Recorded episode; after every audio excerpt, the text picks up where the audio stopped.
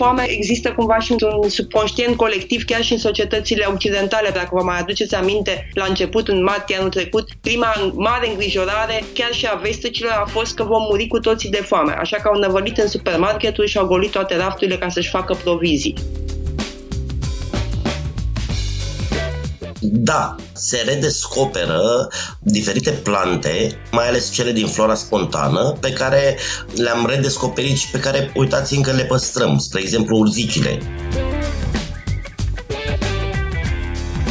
și România a început să intre în acest uh, trend de consum în exces, chiar dacă în țara noastră sunt foarte multe familii care trăiesc la limita sărăciei, numai că se poate vedea în știrile de pas sau de Crăciun uh, oamenii care cumpără mai mult decât își pot permite.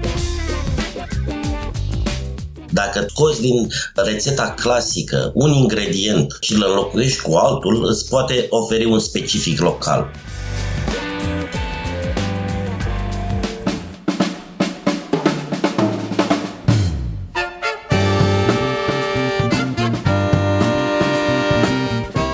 Timpul prezent cu Adela Greceanu și Matei Martin.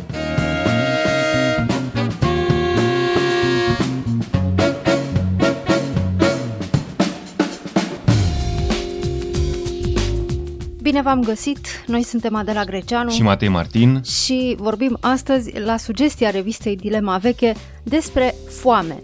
Invitata noastră în prima parte a emisiunii este Adina Popescu, redactor la Dilema Veche. Bun venit la Radio România Cultural! Bună seara! De ce o asemenea temă într-o revistă de cultură, Adina Popescu? Bineînțeles că nu este abordată strict uh, ce înseamnă foamea și cu ce ne hrănim și uh, este abordată din punct de vedere cultural, perspectivă culturală, antropologică, istorică.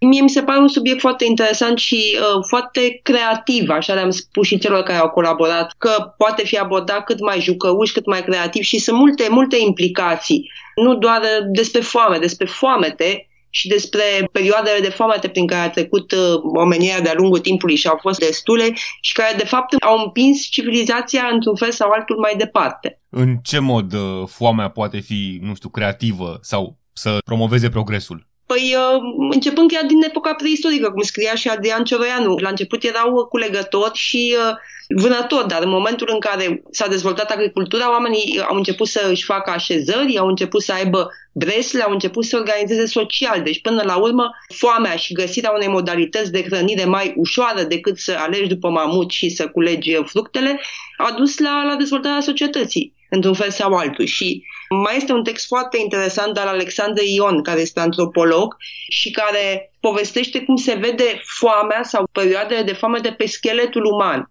pe oase. Deci poți să-ți dai seama dacă un om uh, care a trăit acum 500 de ani a suferit sau nu de foame. Sunt bolile care sunt asociate cu foamea, cum este scorbutul, lipsa vitaminei C. Deci sunt boli care, inclusiv tuberculoza, care pleacă din subnutriție și din lipsa de alimentație corectă sau cu mulți nutrienți și ajunge să se imprime și în oase, într-un fel sau altul. Se suferă și astăzi uh, de foame în multe, în foarte multe zone de pe glob. Unde sunt cele mai mari uh, probleme, Adina Popescu? În ultimul raport uh, publicat de UNICEF despre starea securității alimentare și a nutriției la nivel mondial în 2020, în anul 2019 aproape 690 de milioane de persoane globale au suferit de foame. Din păcate există o creștere față de 2014, deci în ultimii 5 ani sunt mai mulți din cauza, bineînțeles, a mulției populației și se estimează că pandemia din nou o să aibă o legătură cu povestea asta și că probabil că numărul celor care au suferit de foame în 2020 a fost chiar mai mare.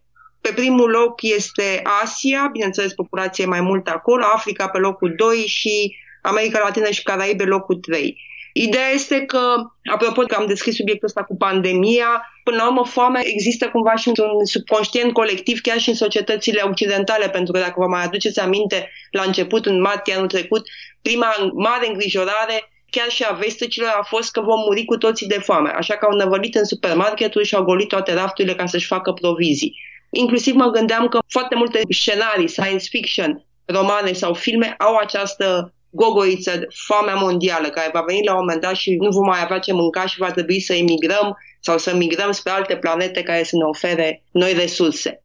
cumva, odată cu pandemia, odată cu restricțiile care au apărut, nu închiderea restaurantelor și așa mai departe, am fost cu toții obligați să învățăm să gătim unii dintre noi sau să gătim mai mult cei care știam deja să facem lucrul ăsta. Ce ai învățat uh, să gătești în uh, timpul uh, acesta al pandemiei, Adina Popescu? Tot ce pot să vă spun e că n-am făcut pâine și nici banana bread, dar într-adevăr am gătit mai mult, mai ales în prima perioadă, prima lună am gătit uh, aproape în fiecare zi, după care nu am o vocație pentru așa ceva, am început să mă plictisesc să comand, am descoperit aplicație care pot să-ți aducă o mâncare bună și gătită de altcineva care chiar se pricepe la tine acasă, așa că am început să comand mai mult, ceea ce m-a și costat mai mult decât dacă aș fi continuat să, să gătesc. În uh, unele societăți occidentale, pe de o parte, se mănâncă în exces, pe de altă parte, se suferă de anorexie, de dragul unor uh, standarde de frumusețe. Oare cum s-a ajuns aici, la aceste extreme? Da, și asta a fost un subiect pe care l-am abordat uh, un pic în dosar. Într-adevăr, și România a început să intre în acest uh, trend de consum în exces, chiar dacă în țara noastră sunt foarte multe familii care trăiesc la limita sărăciei, numai că se poate vedea cu ochii liberi de fiecare dată în știrile de pas sau de Crăciun, uh, vedem oamenii care cumpără mai mult decât își pot permite. Sunt călăjoarele acelea super pline în hipermarketuri, după care ajung la spital din cauza abuzurilor alimentare. E un paradox aici, pentru că în uh, antiteză cu toată povestea asta, într-adevăr, e un al doilea trend în care trebuie să mâncăm uh, cât mai puțin, cât mai cumpătat, eventual să ne înfometăm ca să arătăm cât mai bine și, uh, bineînțeles, toate adolescentele visează să devină top model, deci apar și alte probleme de nutriție și boli de nutriție, cum ar fi anorexia. Sunt multe, multe nuanțe ale foamei, mai ales în societatea occidentală, adică dacă ar fi să comparăm că în țările africane sărace, într-adevăr, oamenii suferă de foame, și uh, comparăm cu aceste societăți mai dezvoltate în care oamenii uh, suferă de foame benevol până la urmă ca să ajungă la niște standarde corporale. Ultimii ani ai comunismului în România sunt, uh, pentru foarte mulți dintre cei care i-au prins, sinonimi cu penuria de alimente, cu lipsa căldurii și apei calde, cu întreruperile de curent. S-au improvizat atunci uh, tot felul de mâncăruri din temir ce, tocănița de parizer sau parizer pane în loc de, de șnițel. Oare acea perioadă care i-a marcat pe cei care au trăit-o se reflectă acum într-un fel în opusul ei? Oamenii care nu pot să trăiască fără frigiderul plin, tixit, uh, vine cumva și de acolo acest exces? Eu cred că da și dacă stau să mă gândesc că Până la urmă, ceea ce ai povestit tu, Adela, a fost uh, principalul motiv pentru care am ales tema pentru acest dosar, pentru că am prins și eu acei 10 ani cei mai oribili, de fapt, ai regimului comunist pe anii 80 și mi-aduc aminte că, într-adevăr, uh, nu aveam ce mânca sau în fiecare zi după orele de program, părinții mei mergeau și stăteau încă 4-5 ore la coadă și de multe ori nu prindeau nimic și sunt tot felul de anecdote din perioada respectivă. A scris Vlad Macrin dosar despre foamea din anii 80. Mi-aduc aminte la un moment dat că mesesem la un coleg și mâncasem o tocăniță care mi s-a părut nemaipomenită și m-am dus acasă și am spus mamei, am mâncat o tocăniță de vacă foarte bună și mama imediat a pus mâna pe telefon să o întrebe cu speranță. Unde ai găsit vacă? Cum să fie de vacă? Era cu salam, ăsta a fost răspunsul mamei uh, colegului meu. Așa că mm, și ne mulțumeam cu foarte puține lucruri care acum, bineînțeles, mulți au devenit nostalgici după pâinea cu zahăr sau pâinea cu untură și cu zahăr. Toate astea erau improvizații pentru că nu se găsea altceva. Nu, nu erau bune și așa cum mulți au tendit să-și amintească acum. Într-adevăr, în primii ani, după, după 1990, după schimbare, s-a simțit, acum nu mai știu, generația asta de fapt a gospodinilor de atunci este din ce în ce mai în vârstă, probabil că am o să dispară. O generație care vrea să se asigure că frigiderul e plin, că nu va suferi de foame în următoarea săptămână. Știu că pentru bunicii mei a fost un șoc, de exemplu, bunicii mei care nu mai trăiesc, în momentul în care au apărut uh, fripturile ambalate, câte două fripturi, li se părea ce să facem noi cu asta? Adică unde e kilogramul de carne? De ce mi-aș lua două fripturi? Și am încercat să le explic o dată, păi uite, mama mare, ei friptura să o face și mâine mergi să ții alta, nu trebuie să o ții în congelator. Și a fost foarte greu pentru, pentru generația asta să se adapteze și uh, mai ales uh, început să se plângă că da, se găsesc de toate, numai că nu ne mai permitem să cumpărăm. Nu avem bani să ne cumpărăm uh, cei mai buni. Adina Popescu, mulțumim pentru interviu. Mulțumesc și eu. Asculți timpul prezent! Stăm acum de vorbă cu jurnalistul culinar Cosmin Dragomir. Bun venit la Radio România Cultural. Bine v-am regăsit. Vorbim despre foame la sugestia revistei Dilema Veche. Există studii despre alimentația din țările române și despre perioadele de foamete din istoria noastră, Cosmin Dragomir? Există și nu prea o istorie, exact cum am scris și în, și în revistă, o istorie a foametei ar urma să fie scrisă. Asta o spunea un doctor, Ioan Claudian, în 1939, într-o carte fabuloasă, Alimentația poporului român în cadrul antropogeografiei. Nu s-a scris o istorie a foametei, deși cred că e un subiect um, foarte interesant. În schimb, s-au preocupat destul de mulți doctori de această poveste, de la 1830 30 încoace, până să spunem în 1950, au fost o serie de doctori care s-au preocupat mai ales de alimentația țăranului român, ea fiind uh, destul de precară, încercând să combată diferite maladii, diferite boli și ei sunt cei care um, au acordat atenție subiectului. Se spune adesea că criza este bună, că less is more. E valabil uh, și în bucătărie? Sună foarte ciudat. Uh, am folosit mereu termenul, dar de fiecare dată mă scuz. Foametea devine și un prilej. Dar uh, na, prilejul înseamnă o oportunitate și are această conotație pozitivă. Da, se redescoperă diferite plante, mai ales cele din flora spontană, pe care le-am redescoperit și pe care, uitați, încă le păstrăm. Spre exemplu, urzicile. Sau, că tot e în vogă de câțiva ani, le urda. Usuroiul ursului, cel care crește în pădure, începe acum sezonul și care a ajuns uh, chiar fiță, să spun așa, în uh, bistrourile și restaurantele mai acătării de la noi. Și astea să fie niște frunze de criză, să le spunem așa, sau niște mâncăruri uh, reinventate, redescoperite pe fondul unor crize de alimentație. Da, da, da, cele de flore spontană în special, pentru că în momentul în care nu mai ai nici de unde, te întorci la natură Până la urmă, natura e cea care ne-a dat, ne-a dat totul și încep să redescoperi ierburi, să redescoperi rădăcini. Barba caprei, spre exemplu, este o rădăcină um, foarte puțin frecventată în bucătărie, dar este delicioasă și crește în flora spontană. Pe de altă parte, ca o curiozitate, sparanghelul a crescut la noi foarte mult timp ca floră spontană și a fost cules și de țărani, dar uh, era extrem de căutat pentru mesele bogaților. Atât în sud, în lunga Dunării, dar um, doctorul Constantin Caracaș în 1830 scrie despre cel din Valea Prahovei, care era extrem de suculent și de bun și cel mai căutat. Chiar așa, Cosmin Dragomir, care era mâncarea de bază pentru țăranii de pe teritoriul țării noastre în epocile premoderne, atâta cât s-a studiat, cât au studiat doctorii? Pe o cronologie începem cu terciurile de cereale, mai ales terciul de mei, uh, strămoșul mămăligii, care ulterior meiul a fost înlocuit cu porumbul și am ajuns la mămăliga pe care o știm în prezent, o alimentație monofagă, care a și dus și nu doar la noi, ci și întreaga Europa, consumul exclusiv de, de porumb a dus la alte drame, la pelagră, la sute de mii de morți din această cauză, lipsă de vitamina B, pe această monofagie. Ei bine, țăranul uh, a mâncat și mănâncă în continuare foarte multă mămăligă, o complementa cu usturoi, cu ceapă, îi mai dădea uh, un pic de aromă, dacă avea poate și un pic de ulei și cu brânzeturi. Asta dacă avea. Dacă nu, mănânca mămăligă goală. Pâine de obicei la sărbătoare și carne la fel la sărbătoare. Să nu uităm că uh, alimentația țăranului în tot ce am studiat în ultimii 300 de ani, rămâne mm, extrem de fidelă religiei și perioadelor de post.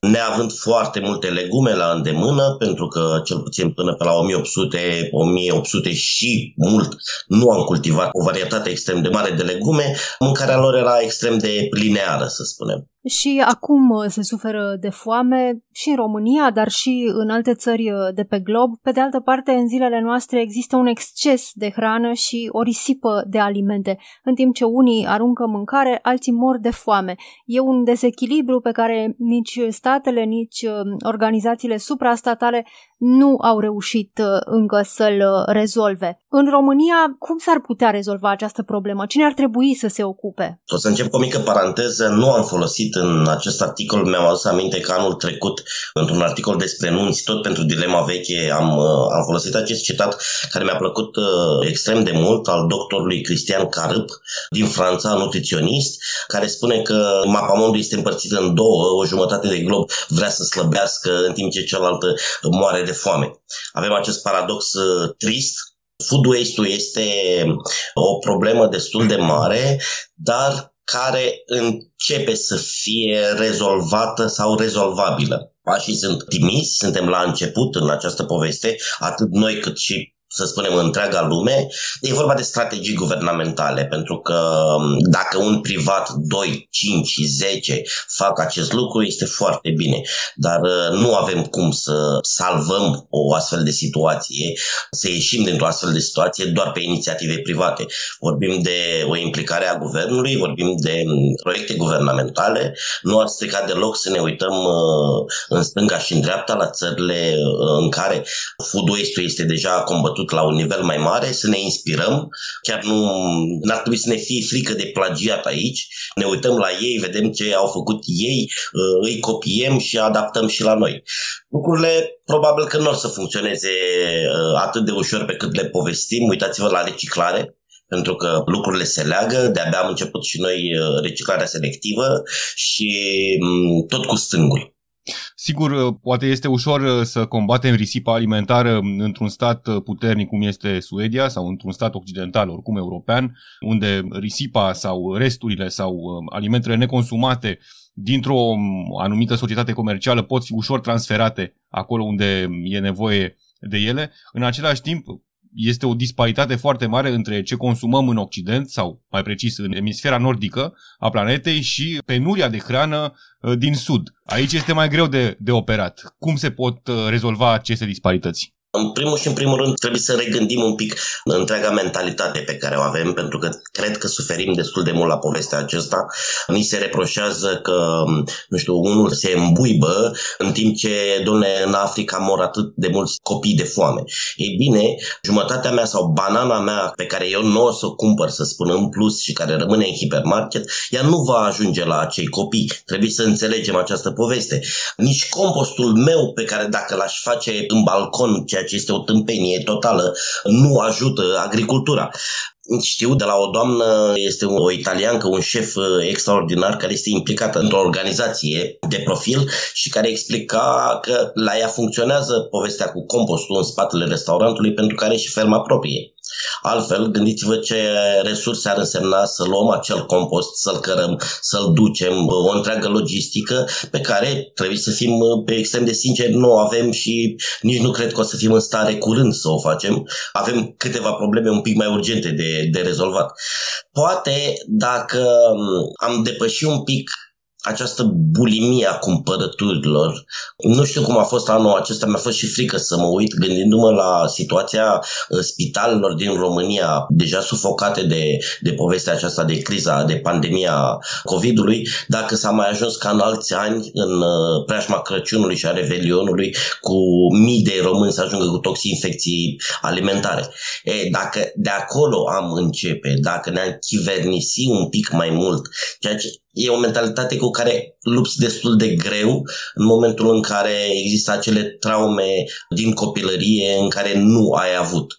Și uitați și voi și eu și sunt cei mai în vârstă care am mai prins ceva din anii comunismului, din anii aia răi ai comunismului de după 80 în fometarea aceea premeditată.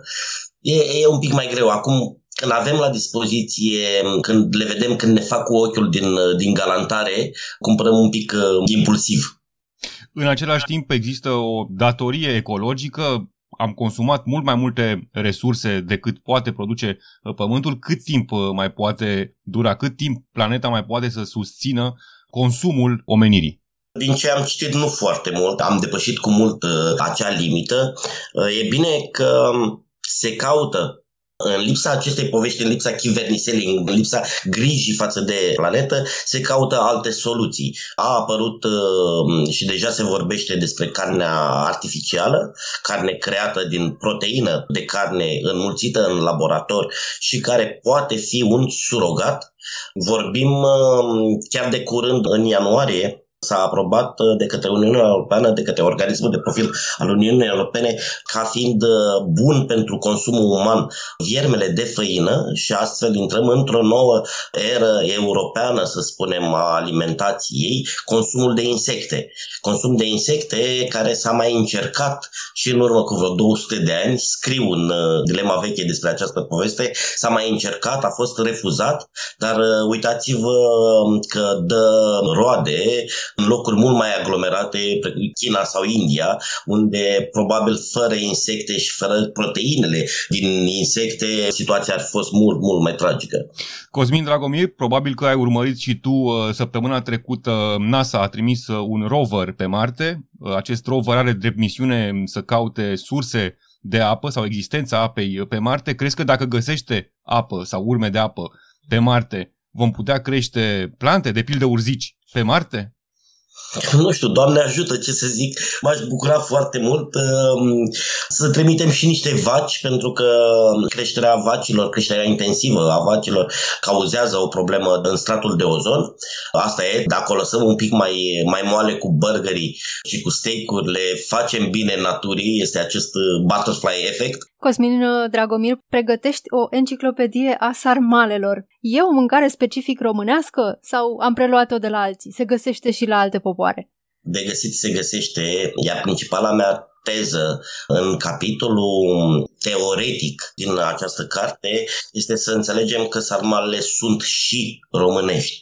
Pentru că prima dată noi spunem sarmalele sunt turcești, sarmalele nu sunt românești. Trebuie să învățăm să spunem că sarmalele sunt și românești pentru că le facem de cel puțin 450 de ani și vorbesc despre documente scrise. Dar la fel de bine, le fac enorm de multe popoare. Dacă mergem în nord, Ucraina, Polonia, și pentru ei sarmaua este același comfort food, este aceeași mâncare ceremonială de nuntă, de înmormântare, de Crăciun, de Paște, de momentul în care îți vine cineva în vizită, îți vin copiii, rudele, acea mâncare ceremonială, rituală, dar la fel de bine să știți că și în Germania, și în Suedia, și în Argentina, și în nordul Chinei și o să găsim o supă de sarmale și în Vietnam și în Orient, nici măcar nu mai are rost să vorbim însă atât de multe feluri dar le fac și francezii, le fac și nord-americanii. Este fabuloasă istoria și, nu știu, amplitudinea acestui preparat. Ce este românesc în sarmalele românești? Ah, multe. Multe. Uite, cred că unul dintre cele mai cunoscute exemple de românitate a sarmalelor este acel preparat bucovinean sarmal lencuib, în care se fac cinci sarmale din cinci tocături diferite și toate se mai rulează în încă o frunză de varză și de-abia apoi se coc. Sarmalele coapte în dovleac, tot felul de alte combinații, pentru că trebuie să înțelegem că în momentul în care, și asta e valabil pentru orice preparat, că e o tocană, că e o zamă, o ciorbă, că sunt sarmale, că e un desert, dacă tu scoți din rețeta clasică un ingredient și îl înlocuiești cu altul, îți poate oferi un specific local. Eu sunt crescut în Moldova, sunt focșănean, sunt la margine cu Valahia și ciorba de fasole tot timpul este cu cimbru. Ei bine, sărim un pic munții, mergem în Ardeal și o să vedem că acolo este cu tarhon. Ei bine, doar această mică diferență, acest condiment îi schimbă foarte mult savoarea, gustul și până la urmă îți face un alt preparat. Austriecii au șnițelul, americanii au uh, hamburgerul, nu știu, francezii au uh, sup d'onion, supa de ceapă. De ce nu a ajuns și sarmaua un produs iconic uh, românesc de gastronomie? Eu aș fi preferat uh, să ne mândrim cu ciorbele. Cred că, de fapt, ciorbele ne sunt cu adevărat identitare, pentru că frecvența, atât de multele variațiuni la temă, cotidianul ciorbei. Mâncăm ciorbă oricând, în orice zi, zilnic. Ele ne sunt cu adevărat specifice, ca să spun așa. Mi-aș fi dorit să fie și sarmaua anumite sarmale, în momentul în care să ne diferențiem față de nemți, să spunem, sau față de suedezi, sau față de finlandezi, sau de polonezi, sau de bulgari, și tot așa, dar cred că ciorbele ne-ar fi identitare. Dar cum ar arăta o sarma făcută de un masterchef, un înalt produs uh, gastronomic, să spunem așa? Am mâncat destul de multe. În tot felul de, de astfel de teste am văzut un, um, un fel de sarmale făcute de șef Nicolon, tras, cred că acum vreo 8 ani. Erau fabuloase pentru că erau de fapt un șu farsi, o varză umplută, care este iarăși o variațiune a acestei rețete, că până la urmă nu le mai învelim foaie cu foaie, dar avem aceeași tocătură într-o varză întreagă. Pe timpuri la noi în cărțile vechi de bucate îi spuneau uh, varză sau curechi nemțesc. Era venit la noi din, uh, din Germania și era era așa minimaliste și erau făcute în varză de Bruxelles. Pe de altă parte, Iosif uh, Strassman, bucătarul Casei Regale și care a rămas în România până în 79 când a decedat, școlit la Gordon Bleu și la Părițe uh, Escofie, are în cartea sa, Preparate de artă culinară, scrisă împreună cu Ion Radu, publicată în 1981, are o rețetă de sarmale mexicane, le spune el. Mie mi s-au părut fabuloase. Întindem foile de viță, le punem una lângă alta să arate fix ca o algă nori de la sushi, punem un strat de mămăligă, punem umplutura și le rulăm exact ca pe sushi lucrurile nu se schimbă, gustul acolo nu se schimbă, avem aceleași ingrediente, dar uite că le putem prezenta astfel, le putem mânca chiar și cu bețișoarele să le muiem așa, în clasicul sos de smântână cu un pic de ardei iute. Și devine bruscă un bun universal. Da, da, da. Și se pot face extrem de multe variațiuni la această poveste specifice, să spun. Sunt și cele cu păsat, cu acel mălai. Se face în mai multe feluri, dar cu acel mălai mai mare, măcinat mai mare, îi simți textura altfel pe limbă, cu semințe de dovleac și asta nu-i doar la noi, dar în loc de orez, spre exemplu, uite că vorbeam de adaptare, în loc de orez se fac cu cartofi dat pe răzătoare. Nu au avut orez, dar aveau un exces de cartofi. De ce să nu încercăm? Îmi pare rău că sarmalele din carne de oaie nu sunt atât de frecvente la noi, deși avem o istorie pastorală îndelungată. Cosmin Dragomir, mulțumim pentru interviu și așteptăm enciclopedia sarmalelor. Până atunci mai scot o carte, curatorul de Zacusc. Iată, așteptăm Zacusca înainte de sarmale. Noi suntem Adela Greceanu și Matei Martin. Cu bine, pe curând! thank you